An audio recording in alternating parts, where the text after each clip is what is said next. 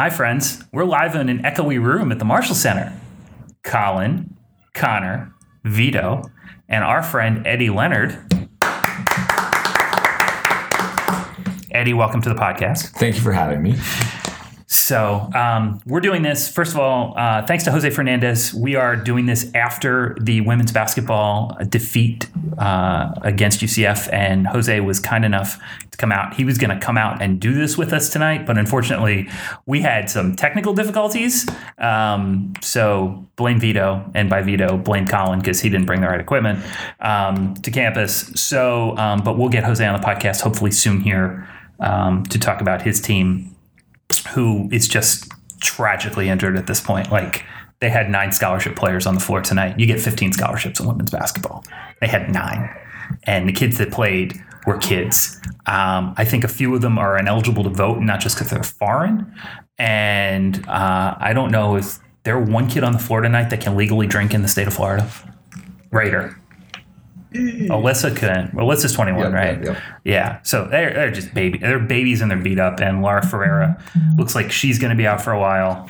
Um, but we'll get into women's basketball in a second. So, Eddie, tell us about yourself and why you're here. I'm a, I'm a lowly chiropractor and, and I'm looking for spines. What a coincidence. I'm a spine and neck of need of chiropractic. So, FloridaWellness.com for all your needs. Again, FloridaWellness.com for all your chiropractic rehabilitation and other needs in the area. Eddie, you've been a USF graduate for a long time here. Talk to us more about the your ties to this university and why people should go to Florida Wellness. Well, I can't say that, but I can I can, can. say You can and you I've known. Colin for a while. I, he was in my fraternity when I pledged. He was one of my big brothers, and he stayed in the university a little longer than I did. That was I graduated 02 pre med, and then I did my medical program in Daytona and, and came back because I love Tampa and big Bulls fan and big Tampa fan. So um, there, there are very few things in the world I love more than Tampa and Colin. Aw, thanks, buddy. But but no, I'm, I'm here because I uh, I enjoy I enjoy the ruckus that that whatever the Daily Stampede bring. And, and, and I'm here to enjoy this this opportunity. So stay on brand here. So, um, all right. So let's talk uh, offensive coordinator. So it looks like um, USF has two candidates that are publicly known. I have also heard that there is a third candidate that has been interviewed for the position. None of those people are internal. So it will looks like USF is going to go outside to find themselves an offensive coordinator.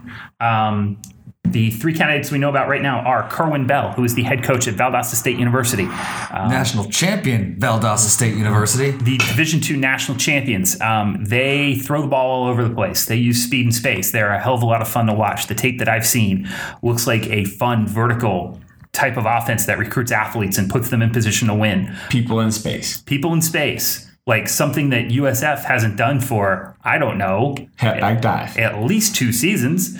Um, so it looks like a lot of fun. I think he'd be a really good addition.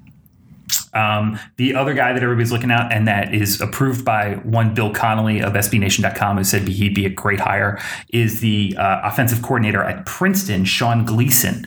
Um, I watched some tape on them. Um, they look like they throw the ball vertically as well, aren't afraid to use space. Um, you know, the, the, the, a lot of the tape that I saw was featuring their quarterback um, who seemed to get a lot of time to throw the ball. I don't know. If, I don't know with this offensive line, although everybody is coming back, and and uh, Marcus Norman has said that he's coming back this year. Um, I don't know if any offensive line is going to get the kind of time that Princeton was getting, but um, they like to throw the ball. They like to use um, put players out in space, and certainly a guy that apparently at that level is considered a high prospect as a coach. And I know there's a third candidate. Uh, I don't know anything about him. I know a third person was interviewed. It is someone outside of these two, and it is not an internal candidate. But it looks like, from what we know of the first two, uh, they're trying to throw the ball all over the place and get a little fun and out there in space and do some things. And it appears Bell is the front runner from everything that we've heard. Um, you know, Florida guy went to Florida, played at Florida. Um, and from what we've seen on Twitter, most of our fans want Kerwin Bell. Um, but looking at some of the numbers from Sean Gleason, had one of the best offenses in the FCS this year. In fact, uh, second in total offense. Ran an excellent Ivy League offense. So both guys. Um, different than what we had before the last couple years. So it should be interesting. But we should we're expecting word on that, uh, if not by the end of this week, sooner. Uh, yeah. So um, the other thing about uh, Sean Gleason is, is you wait, well, why didn't he win a championship at Princeton? The Ivy League doesn't participate in the FCS playoffs. They won the Ivy League. That is the max that they can do.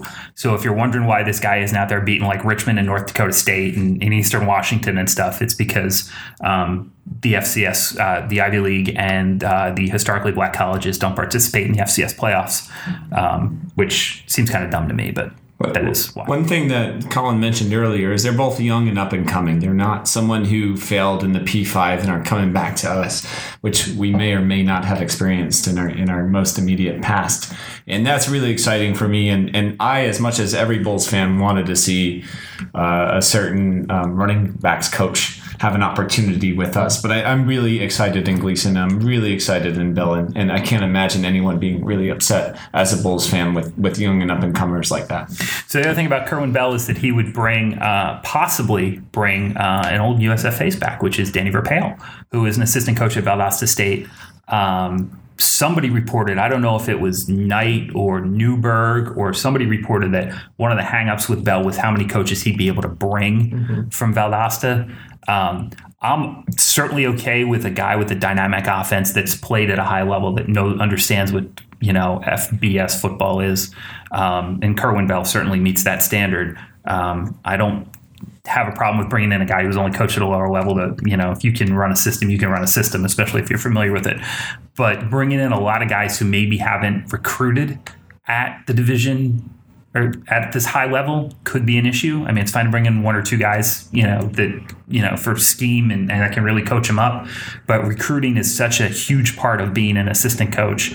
Um, so I don't know who those coaches would be. I don't know what kind of experience they bring. But whenever you're looking at assistant coaches, the ability to get players has to be the first question that you ask. And so I don't know what the hangup is there between Bell and USF. It was reported that there might be one, but I don't know anything. Honestly, I don't know anything. I'm just reporting what everybody else has already said on the internet anyway. cool. Uh, Nick, who is on our staff, actually lives in that area. He covers the Gulf South Conference, which is what Valdosta, Valdosta is in.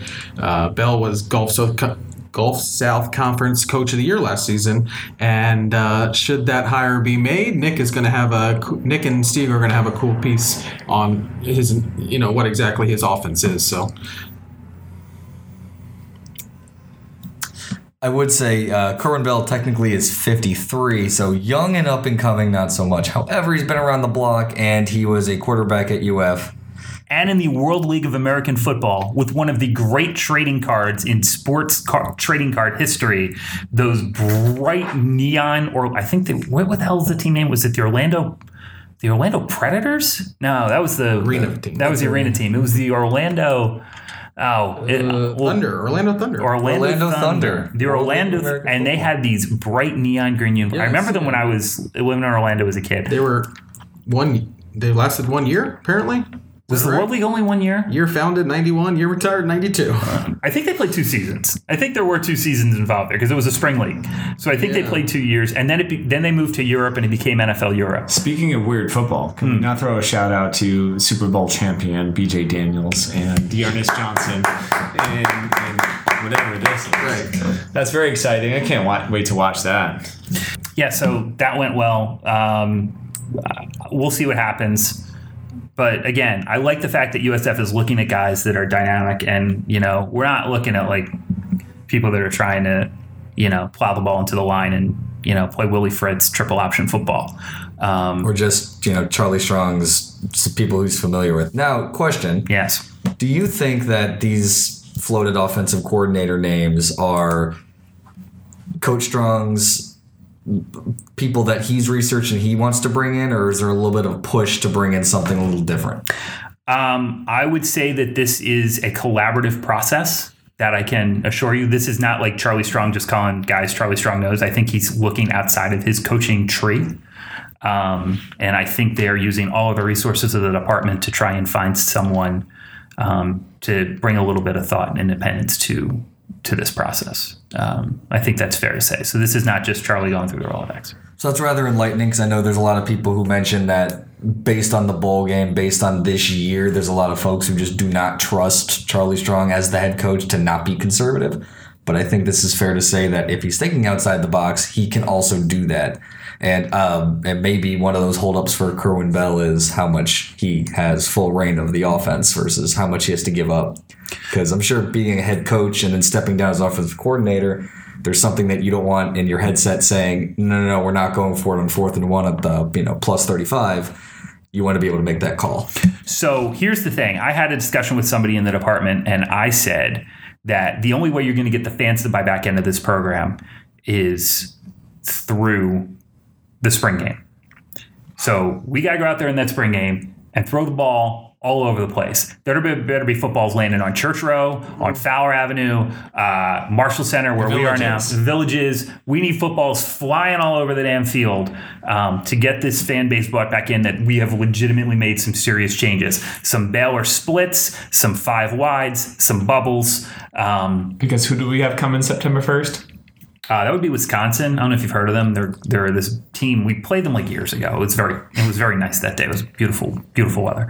Um, but they're coming in with a senior quarterback, and they love to run the ball down your throat. Um, so, and unfortunately, this new offense, whatever it's going to be, is going to have absolutely zero prep because you're not allowed to play exhibition games in college football, which is another dumb rule. You should actually get an exhibition game. Like that should happen, but Drop the FCS game. Now we make too much money on those. And it's good for FCS football. Like FCS football would be in deep shit if we stopped playing those games. Like all a lot of those guarantee games pay for a lot of kids to have scholarships in football. What I mean? So I'm I'm in favor of the FCS game. Um, I maybe like would change the rule. You gotta if you're gonna play an FCS game, you gotta go seven and five. You you um seven and five is totally fine. Um, but that's why I would change the rule. Yeah. Can't do two. Well, I guess they do one. it doesn't really count. I, I just wish you didn't have to do it. No, like it had to be before conference season started. Like what the SEC does. the I SEC. get So the why chicken- they do that. So just- chicken, well, Chicken Shit Saturday makes sense from a scheduling standpoint for them because so many of their rivalry games are outside Next of week. conference. Hmm. South Carolina plays Clemson, Florida plays Florida State, Georgia plays Tech. You know, there's like so many of the games that you know. I, I get the Chicken Shit Saturday scheduling because you get a you put your bye week at the end, um, and then you give yourself a chance to play your rivalry game, and then hopefully you qualify for the championship game. So I, I get it, but If we were in their shoes, we would do this. we would do the exact same thing. Yeah. Believe me, if UCF wasn't a conference game, I'd love to have a chicken shit Saturday game the weekend before. So, um, Mitch Wilcox, uh, bless his heart, has decided to return to the University of South Florida for his final season. Um, yes, yes, worthy of applause. Uh, kid's an athlete. He's, He's not returning. He's staying. ah, thank you, Mr. Knight. So, Pet peeve of mine. at him, you coward. I love Joey. He, Joey's Joey's persnicketiness about commitment and now this are Come on. part of his enduring enduring charm. Um, so Mitch is coming back. Um, I think it's interesting that he's decided to come back, even not knowing what kind of offense we're going to run next year. Um, but that also leads me to believe that he asked some questions like, "Hey, who are we going to hire?" And that makes me think that they're going to try and spread the ball around or, or he was counseled to the contrary. Or he was counseled to the contrary. Yeah. And so a kid like that's not making that decision without full input. Um, his dad, who goes to like every game, and is like the coolest guy ever. We love Mitch's dad.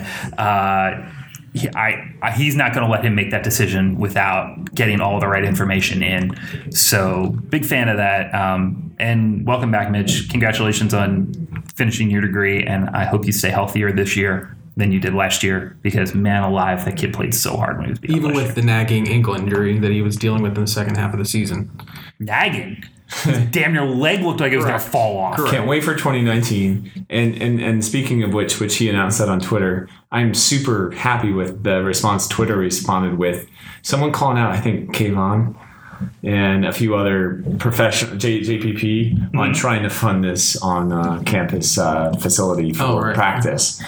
And and it actually got response from Michael Kelly Yeah. and Kayvon Webster, and where people are actually discussing talking about serious funding. MVS was one of them too. I saw that. Yeah, And MV, and some of those guys honestly haven't been real happy with the um, varsity club. Yes. Now the varsity club. Let's let's call a spade a spade here. Um, I was with some USF development folks tonight during the game, and I think it is very fair to say that they have turned over that damn department so many freaking times that it is impossible for them to build the relationships that are necessary. But then, what does Michael Kelly do? He gets smart. He goes out and hires two people that have those relationships that were in that department previously that got pushed out that were great at their jobs and now he's brought them back in because all the donors are like give me those people because they know what they're doing and they know how to raise money. And so Lalo Prado comes back Abby Ritter comes back and they've got those people out there directing these fundraising programs. Um, you know uh, that's how you're gonna you have to build relationships at development. In It's Michael Kelly, I trust. right. And and the response on Twitter from everyone, including the people that were added, was was awesome. It was Yeah. This is what this is what that's for, and this is why we brought on Michael Kelly. Engagement. and this is exactly what what this university needs Yeah. more desperately than Houston has. Yeah.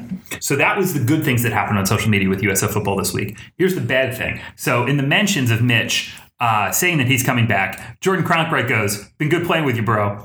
Well, I don't know if anybody knows, Jordan's technically got one year coming back. He's allowed to play here next year, but I think that's a fair indication Jordan Cronkrite not might might not be a member of the Bulls next season.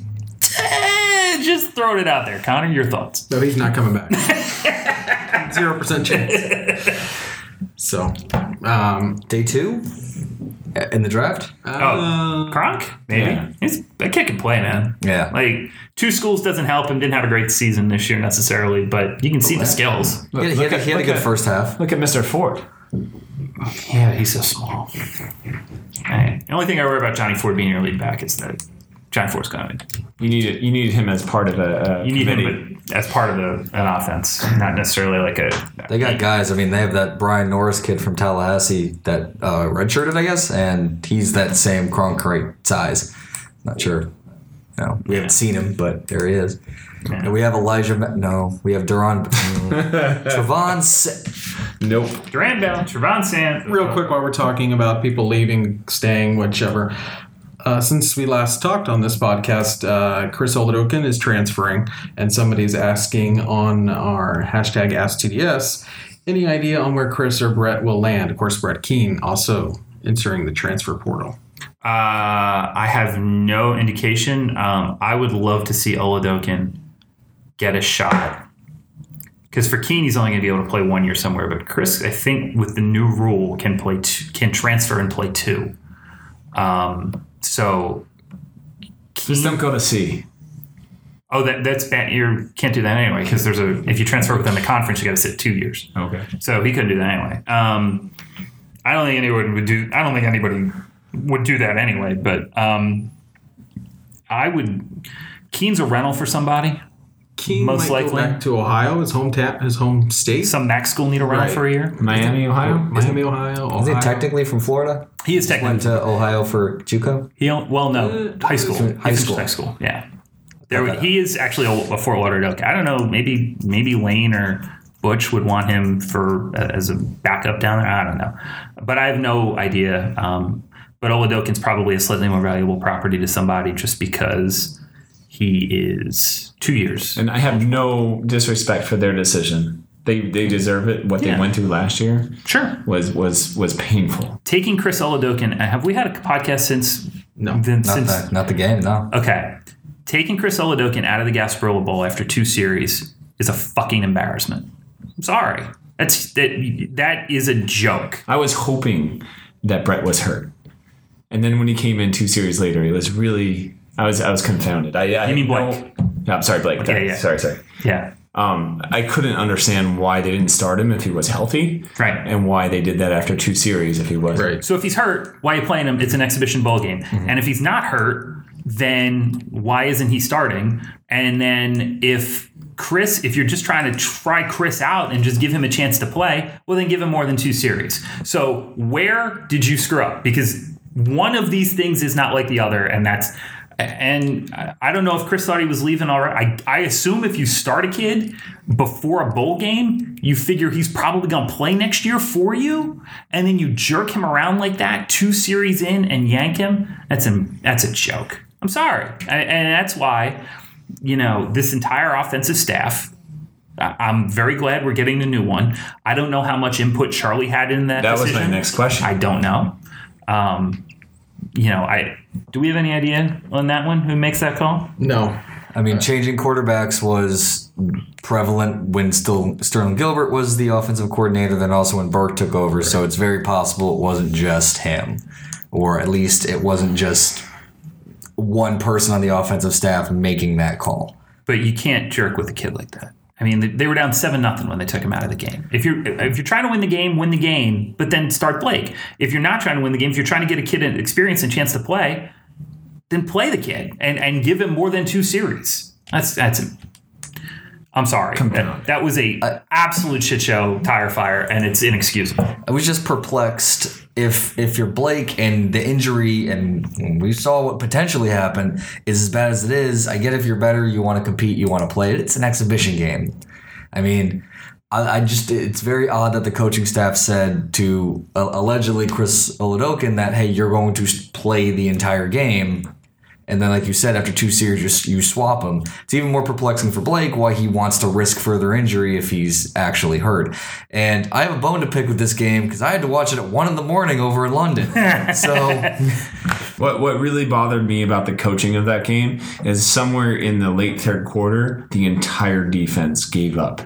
It was so evident. They really were not on assignment. They were not on any slight ability to tackle someone they should have been able to tackle when when in an appropriate position. It was really just a it was a coaching fail on every level in that game. It was wildly disappointing. Not that the whole season wasn't. Of course it was, and that's not what we're talking about. Just that game that the kids gave up. And and and what is how is that going to transcend to 2019? Well, you were on the board for Gasparilla Bowl, or at least part of the committee. Yeah. How, how did how did the reception of that game, even though it was raining, didn't look like there were a lot of people? How did how did you feel as a bowl game it went? Well, considering because of the weather, we had more events canceled than executed. Um, look, that's going to be a great event, and everybody that was involved with it this year is going to come back next year. And I think you're going to still be able to carry forward momentum. But literally, between the weather and the selection of USF and Marshall, um, and no ACC team that we were promised that we would get an ACC team. Uh, it went about as well as could be expected, considering. And a lot of kids got a lot of Christmas presents and a lot of bicycles, and that all was really, really good. So that's fantastic. And I'm com- I'm committed to the event long term. You need to be committed to the event long term. We all need to be committed to the event long term because I think it's going to be a great opportunity for for the city going forward. But it just absolute freaking disaster. And by the way, like, you know, I don't want to do drive-bys here, but it's not like the Outback Bowl has gotten a lot of great publicity in the last three weeks. Sure. So maybe there's an opportunity for a younger, newer generation to help build a bowl game that's even more part of this community, or at least as much of a part of this community. No, nobody loves Tampa more than me. I love what the Gasparilla Bowl can be, um, but you know, I don't want to see USF ever again in it. I'm going to be quite honest. Um, That's fair. Lowest crowd in the 10 year history of the Gasparilla Bowl. So I think weather had a, a strong weather had a strong, yeah. The weather had a terrible all day. Ended up clearing up for the actual game. right. Um, And by the way, if USF started 0 5 and finished 7 and 5 and then goes into that bowl game, they're going to sell more than 12,000. I agree with that. So, um, the, as far as the tickets go, the problem is they didn't lie. So every other bowl game inflates like crazy, and for some reason, our honest friends uh, Brett Delaney and Jack Heilig decided to actually put like a legitimate, honest number out there. I think that the scan was like 12-6, and then the announce was like fourteen something. 14 135. Yeah, like 14-1. So man, like y'all, I mean, these are my friends. Y'all gotta lie better. Like, I mean, you know, That's what everyone else says. just just lie better. I mean, w- were we gonna pull the actual scan count? Yeah, we were gonna do that. But like the rest of the country wasn't gonna know that. So, um, you know, anyway, it's a it's a thing. Moving on to basketball. We're a basketball school.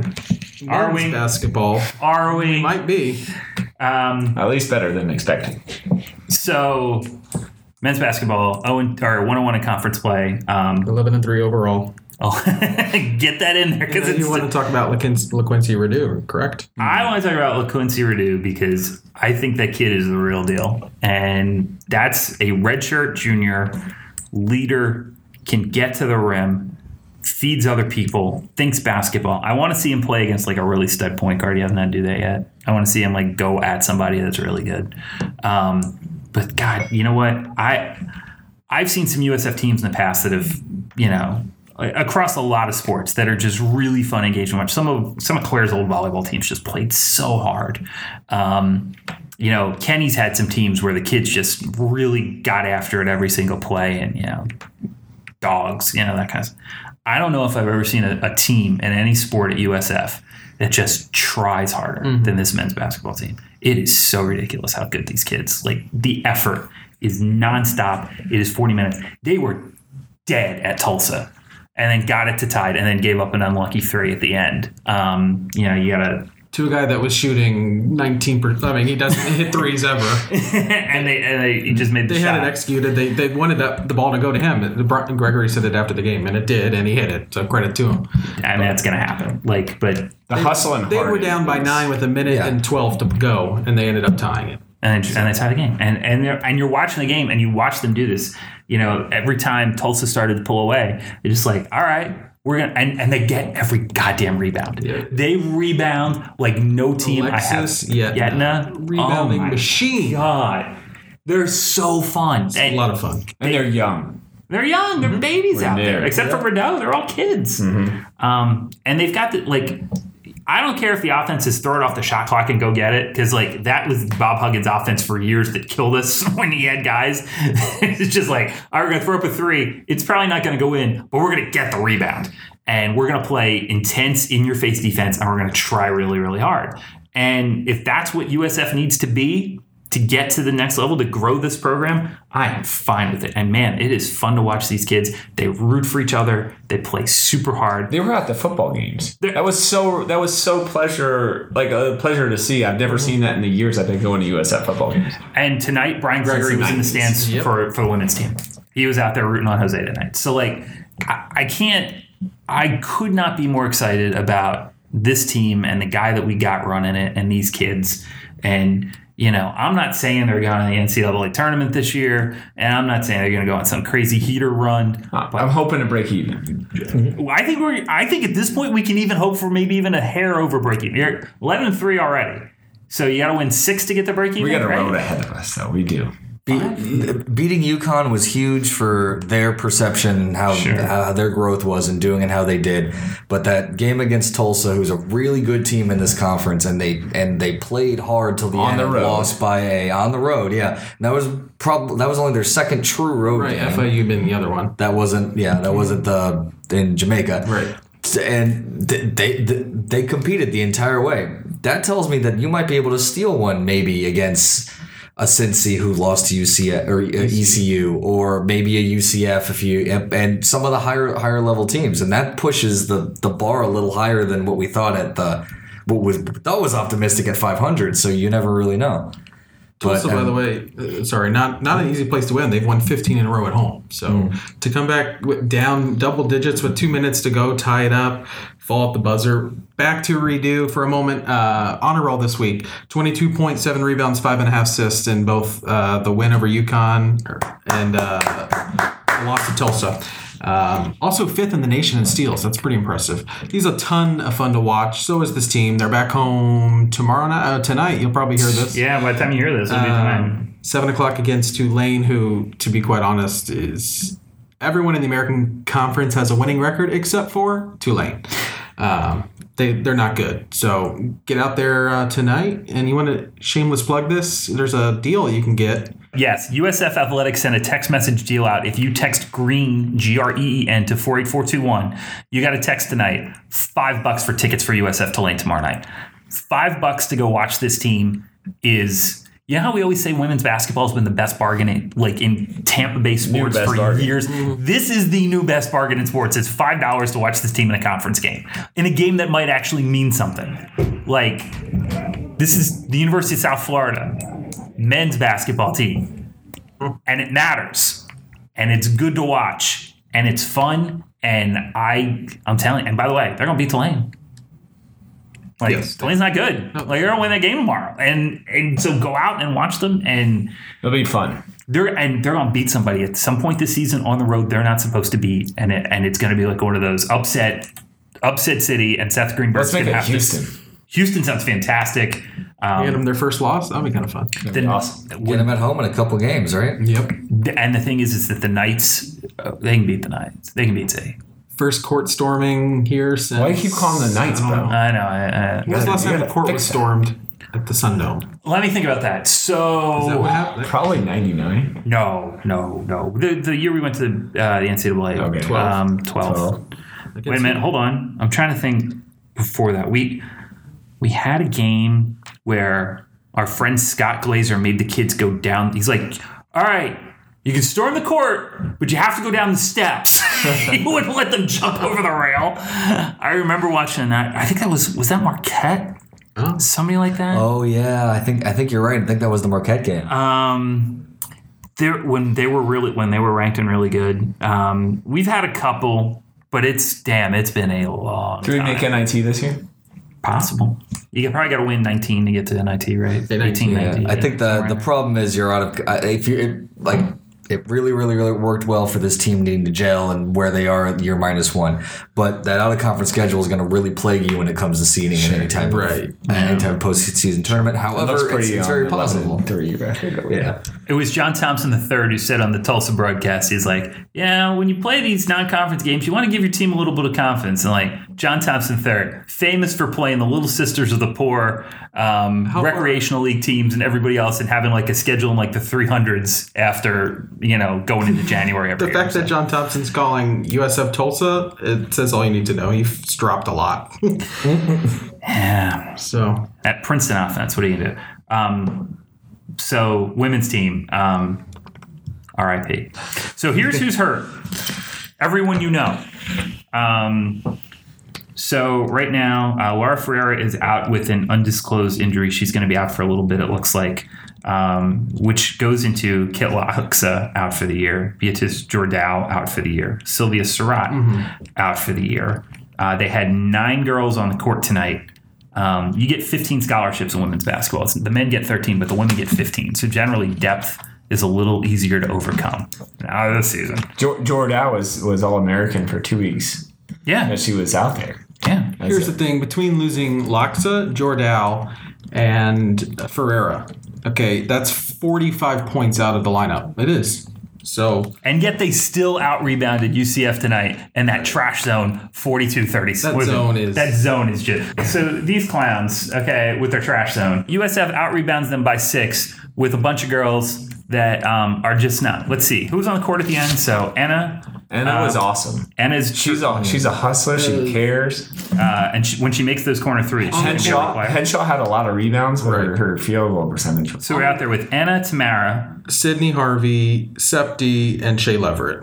Yes. That was your five at the end of the game. And no, no, Shea, Shea fouled out. We had, to, we had to bring in Pin. We had to bring in Pinzan, who's a freshman. Mm-hmm. Um, so you had sophomore Shea, a lot, uh, Pinzan, freshman, Sydney Harvey, freshman, uh, Septi, freshman, uh, Tamara, junior, six, but six, six man woman off the bench last year. Jose calls them man, so six man off the bench last year. Um, and Anna, sophomore, who didn't play a lot last year. That's who was on the court for USF tonight. They just don't have any bodies. They don't have any bigs. Uh, oh, and, and Raider was out there too. Um, Raider was out there. She had a tough game. Um, they're, Yeah. they- she's having to try and play make a little bit more now um, because of just the injuries and everything. So like she's trying to make like these cute elbow passes opposite and stuff, and like Six turnovers for Raider. Yeah. One for seven from the floor. Not- for three from three. got some looks though. She got some looks that just didn't go in. And uh, the queen from Denmark, I can't wait to see more of her. She is out there. She wants to win, and she when when when everyone comes back full force next year, it's going to be a, a year to to remember. I They feel. did get tons of looks, like you said, Colin. Uh, in fact, they shot 28 threes, only knocked down seven of them. But when you're shooting 28% from the floor, you're not going to win any game. Uh, But how right? And, and the thing is, is that they got twenty and and God bless Trash Zone because it was giving up the corner three. that's it was right. there. They just got to go in. And these girls, that's not their role. Is not you know, drive drift. They they want we want to play drive drift basketball, and it was just sort of like not really in the rhythm of what USF wants to do. I think Jose actually did break out a zone. I'll have to ask him after the game, but I think at one point USF played zone, and if Jose Fernandez is playing zone, it's desperation time because he hates that shit.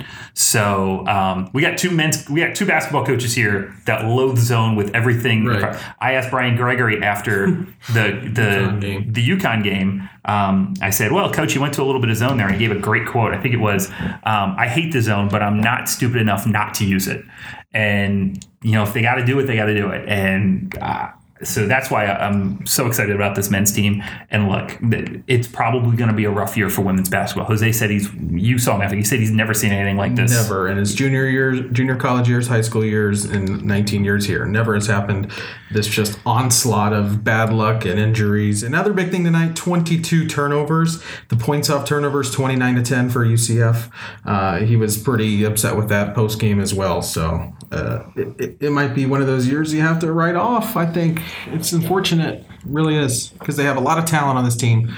Um, And the talent's there. A lot of them are just young, and now as the year keeps going on, you keep losing players, and now you have to find new roles for players. And I mean, you saw that today, just shots were not dropping. There was just a lot of turnovers. There, were, but I mean, it's one of those things. That they're going to get a ton of playing time, and they're going to get a ton They of are. time to work together. And if you bring some, you you fix those injuries next year, all of a sudden you might have a really, really, really good team. they made it a two point game with five minutes to go, but they just ran out of gas. So, gentlemen, who is the next best team on campus right now? Then Who is BTOC right now?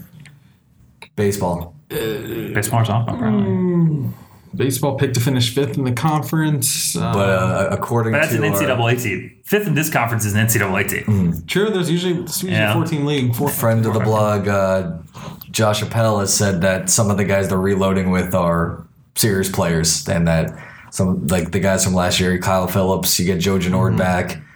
Uh, I'm Is this really the looking forward is to this baseball. the Josh Appel that I did this podcast with for the entire four and eight season who picked USF to win every single football game? Is it that same Josh Appel? That's him. I, I love the guy. Like he, I love the kid to death. He's one of my favorite people in the world. But like, uh, he gets zero credit on that one. Sorry, but I mean, I love you, buddy. But after that entire season where we did this podcast every week and you picked USF, there was who were we playing? We were playing somebody. We were like a thirty point dog, and he picked I picked us to win, not to cover, to win. So anyway. So anyway, that's it. Um, Let me take a couple questions. sure. What the hell? Uh, what do we have here? Da, da, da, da, da, da. Predict next year's football record. Ooh, good question. Tell me who the OC is. USF Derek asks predict next year's football record. Okay, gotta look at the schedule real quick, but um, Who are the crossover games? So if it's the same as it was two years ago, unless they No. do any weird flipping, It's not. It's it's every four. You rotate every four years. sorry, Navy, every it's four years. at Navy, At Navy, at SMU. Is that right? okay. Memphis. We get Memphis. No, no, no, no. Memphis at home first. We get a ECU. We get we get UConn. Yes. Oh, no, that's four. division. No, you're talking. Right. No. No. I'm thinking oh, of all games now. Oh so- yeah, ECU and UConn. They're win-win. Right. So those are. four- I feel like those could four potential wins right there. Throw in Wisconsin. Navy's Navy. There's no way Navy's down two years in a row. You don't No think so? chance. No chance. They they actually. I don't know who that. If AB's, I still think AB's the think- most quarterback. Anyway. Yes, SMU at home. At Navy, At, SMU. at Navy, SMU. I feel like those are four Cincinnati, wins. Memphis, Temple. Cincinnati is a Memphis, yeah, probable- Memphis. I would, I would, it's here, I would here. probably think Cincinnati's a loss. So, yeah, since it's a loss, um, even if it is here. So, uh, BYU is Questionable. the, the thing is BYU's mid-season, so we might actually be able to know who we are at that point. Um, There's two. Wisco's not not looking great. I'd say right now I'll go nine and four. And again, I go I go back to my default, which is this league stinks. And And so that means we win the bowl game. that means we win the ball game. Eight and four. I say eight and five. Okay, I'm fine with that. Because that should be the floor at USF. That's why we're pissed about seven and six because that should not happen against the schedule with the athletes that we have. Unless Charlie shows us a, a different Charlie Strong where he's cutthroat and and doesn't play to lose. or an offensive coordinator that just does it for him. I'm fine. if you- Sure, if you I'm give fine me- with either. Of If you give me Charlie Strong, the CEO, who lets BJM do what he wants to do on defense, Mm-hmm. and whoever the offensive coordinator cook, and they're able to to open it up and not be predictable. It, it, it it's like you said, and it the the conference. If you can beat a certain tier of team in this conference, you can beat a lot of this tier, Right. a lot of this conference. And outside of Cincy, who returns pretty much everybody. And I mean, Navy, Tulsa, Tulane, who's Tulsa, Tulane, Cincy, or Tulsa, Tulane, SMU, uh, UConn, ECU. Like, there's a ceiling there. You know what I mean? Like, you're not. They're, they're not going to be that great. The teams in this league that can compete are Houston, Memphis occasionally, and and you know, not in the, not in the second half. Um, it's never in the second half. Um, Cincy can can be very competitive. They've invested in that program. They hired a hell of a coach, um, and UCF, and and that's probably it for the teams that can legitimately compete for this league on a regular basis. Agreed. Agreed. So- Navy. uh, uh, I don't know. And Navy's Navy. Nah, Let's see, not playing to lose, not playing not to lose. I, I think that number goes ten and, and three even. Mm-hmm. But if we play to to not lose, then we'll be at best eight and five. and we bring back a lot, even though we lose we lose some, but we, we bring back a decent amount of contributors and, and all five on the offensive line. So that's helpful too. And there was a ton. And hopefully those kids will start peeling off some weight instead of trying to gain weight so we can go more zone blocking. There, I said it. All right, go ahead. And the last one, Andy Taylor. Hi, Andy. Uh, what's going on with Laura uh, Ferreira? Uh, we don't know. the exact quote when asked if she he was gonna she was gonna come back for the next game. Uh, no, what she's dealing with is a lot bigger than basketball. That's what Jose Fernandez said. So well, it's a wait and see thing on that. Uh, but no, she won't be back for the foreseeable future. It appears. We were told it was an illness at the beginning of tonight's game, but uh, Jose came out straight up and said that after the game. So That's gonna suck because that kid has been here. Um, took her about as long as graduated as I did, Eddie, Right. and she's still here. And um, plagued by injuries, always just that kind of thing stinks. and she plays so hard and she you know i mean they've they've asked her to guard one through five at this team at some point. She's guarded all five positions on the floor. They've had her being out like a, a three-point shooter in the corner and they've had her play on the post. She was the the piece that they could always move around to stay in the flex of the offense and that just sucks. I really hope she get back on the court at some point this season because she deserves it. Alrighty, that's about all the questions we have. So we're done here. so um vito you went to london over the break I did. you got engaged I did. Thank you, gentlemen. Uh, so Molly, who we all love and think is fantastic and way too good for you, uh, for some reason agreed. Um, maybe she's just keeping the ring. We don't know. But in the interim, Connor, I say these things and Connor's like, "Did you really just?" Yeah, I just said it. It's a joke. God. Anyway, um, so you met the guy who has written for our blog um, in some capacity since we started the thing when we were still back on like WordPress and shit. Um, Gary. So you have met Gary. I have never met Gary in person. Or I'll let you tell the story. It makes more sense. Cut all that. Yeah, I, I met Gary. It was very funny, and, somehow in, we were in Slack. I was mentioning I'm in London, and he said, "Oh, I'm going to be in London as well." And everyone said, "Really? The first time anybody meets Gary, who we who we know exists because he's done credentialed events in the Midwest, um, and you guys are going to meet in London?" Yeah. So uh, uh, we were already in there a couple days. Uh, we were texting back and forth. He got in and he he said, "Hey, we're at we're at this hotel um, by uh, Queen Victoria Station. This hotel is freaking gorgeous. I don't know what kind of money Gary makes, but oh man." Uh, so so we go in. We just go we just go to the hotel bar and we just hang out and chat about how he uh, started writing for the blog, um, when he went to school, and what he does now, and how he's been running uh, Protect Your Unit ever since. But uh, he was a blast. He was really fun to talk to. Fits right in. His writing style is right exactly how he is as a person too. But uh, from what I understand, he had a really fun time. He was only there for like six days. Um, we were there for two weeks, but uh, he was he was definitely a fun person to hang out with, and he he mentioned that he's planning on going to the Georgia Tech game in Atlanta. So that, Nice. uh, the Georgia Tech game. Uh, so we're gonna do the Daily Stampede. Uh, Stampede on Atlanta, sponsored by Ryan T. Smith, and uh, that might be the first time we've had the entire staff in the same room. I, yeah. I mean, uh, we Is that the away game of next year? Yeah. Yes. Okay. For it's game two or three, right? Two. Game two, yeah. So that's going to be amazing. Um, and in 2020, it's at Texas, Yes. at BYU, Well, who's better, Mormons or uh, barbecue in Texas? I don't know. both. I mean, I've never, I, I've never been to Provo, but people who've been say it is beautiful. I hear it is. except for the minivans everywhere. It's supposed to be amazing. Um, so I really want to go. Just to like the one of the prettiest. I think the prettiest game that I saw. I didn't go to the San Diego State game, um, but I went to the Nevada game. I heard Nevada was nice. Gorgeous, so so nice. Um, Best fans ever. I would say Wisconsin. So the people who went to Oklahoma say Oklahoma. Um, I didn't go to that one. Uh, I had I had really good experience at Auburn. I thought they were great. Um, worst West Virginia, non non down the street category because they're always the worst. But the the The ones West. the ones outside, yeah, West Virginia. I, they were so they were actually nice to me before the game, and then they tried to fight me afterwards. Um, I had the same experience at FSU, by the way. I know you're an FSU like secondary fan. Oh, Who me? I am not. This is not true. I look. I'm. You I pose want, that way sometimes. I want Willie to win. If I mean, if Florida plays Florida State, you have to root for evil or evil. Which one's less evil? I root for the less evil one.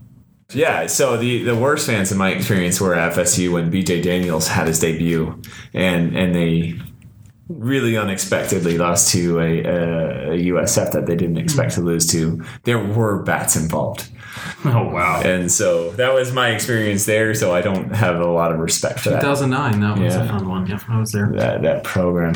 But I thought West Virginia. I mean, um, Wisconsin. I feel like if the team wins, if you had a good uh, experience at Auburn and they lost, that is a real, Yeah. probably good fan base. They were couldn't have been nicer to us after we after we won that game. They're like, "Y'all were great. Thanks for getting Tommy fired." Um, so they were great. Notre Dame, they were kind of dicks. I, I I'm trying to, but honestly, when we go on the road, and like even like that Nevada game, like we found random people just to like tailgate. Like if you go on the road, and I, I hope USF fans are that hospitable too to everyone except those idiots down the street. Like if people come, bring them your tailgate, give them some beer, show them a good like because when you travel, it's just good karma. It's just good life. Pay it and forward. Stuff. Well, pay, Pay it it forward. forward. Absolutely. So, all right, are we done? think so. Eddie, thank you for joining us. Thank you for having me. Pleasure to be here. Don't forget, if your back hurts, You have to plug yourself. I can't. You're so you're so bad at this. FloridaWellness.com. There are five locations in the Tampa Bay area. Yeah. There are five locations in the Tampa Bay area for your chiropractic needs, including one. Um, where's the closest one to my office? Downtown. The, by the Y, right? Yeah. Yeah. So there's the one across from Hat Everyone knows hat tricks. Yeah, if you, the one across the street from Hattricks. If your back goes out, you're in the core of the city, and then uh, you have one in where's the one north of the city? The one- Carrollwood. Carroll. No, like the other way north. Like Oh, like Pasco. We have Yeah. one in, in, in, in, in Zephyrhills, okay, and in Trinity, and in Spring Hill. Trinity. Yeah. Yeah, for all of you who commute to USF games from Trinity. Ooh, is it Pas? What is, it? is that Pasco County? Two in Pasco, yeah. Oh, okay. One in Hernando, two in, in Hillsborough. Yeah. That's good. for all of you friends that always say that we make too many South Tampa. We make too many South Tampa jokes. you can appreciate Florida Wellness's offices in Spring Hill and Trinity, which is way up there. And Zephyrhills where Joey lives. Joey Knight. Knight lives up there. Yeah. Oh yeah, that's right. He went to high school. Big there. time Zephyrhills guy. That's right. I forgot. Sorry for him. We got anything else? Um, by the way, we walked into this building, so we were going to do this. Thank you for the plug. But Uh, yeah, so we were going to do this from the Publix on campus, but we were afraid they were going to close, so we didn't go there. Um, but I drove by. There's BurgerFi. Dude, do you know like the freshman 15 is now like the freshman 25 with a burger BurgerFi? I was thrilled with Chick fil A. When we got Chick fil A, Oh, I was oh. so thrilled. that was so good. And then now, like these kids have access to like legitimately good burgers. Publix subs. I live two blocks from a burger BurgerFi now, and I have the app on my phone and like order it and just go pick it up sometimes. And that's like my default. Like I don't want to get something from a Chichio's concept meal, like, and it's not good for me. So these poor kids, man, and it's probably on the meal plan. You can probably go to BurgerFi and use your meal plan. These kids are going to be huge, man. No wonder we're gaining weight on the offensive line. They're probably freaking going to murder. 300 pounds. Yeah, right. That's what we need. Exactly. 300 pound Push them around. All right, this was fun. Go Bulls. Go Bulls. Go Bulls. Bulls.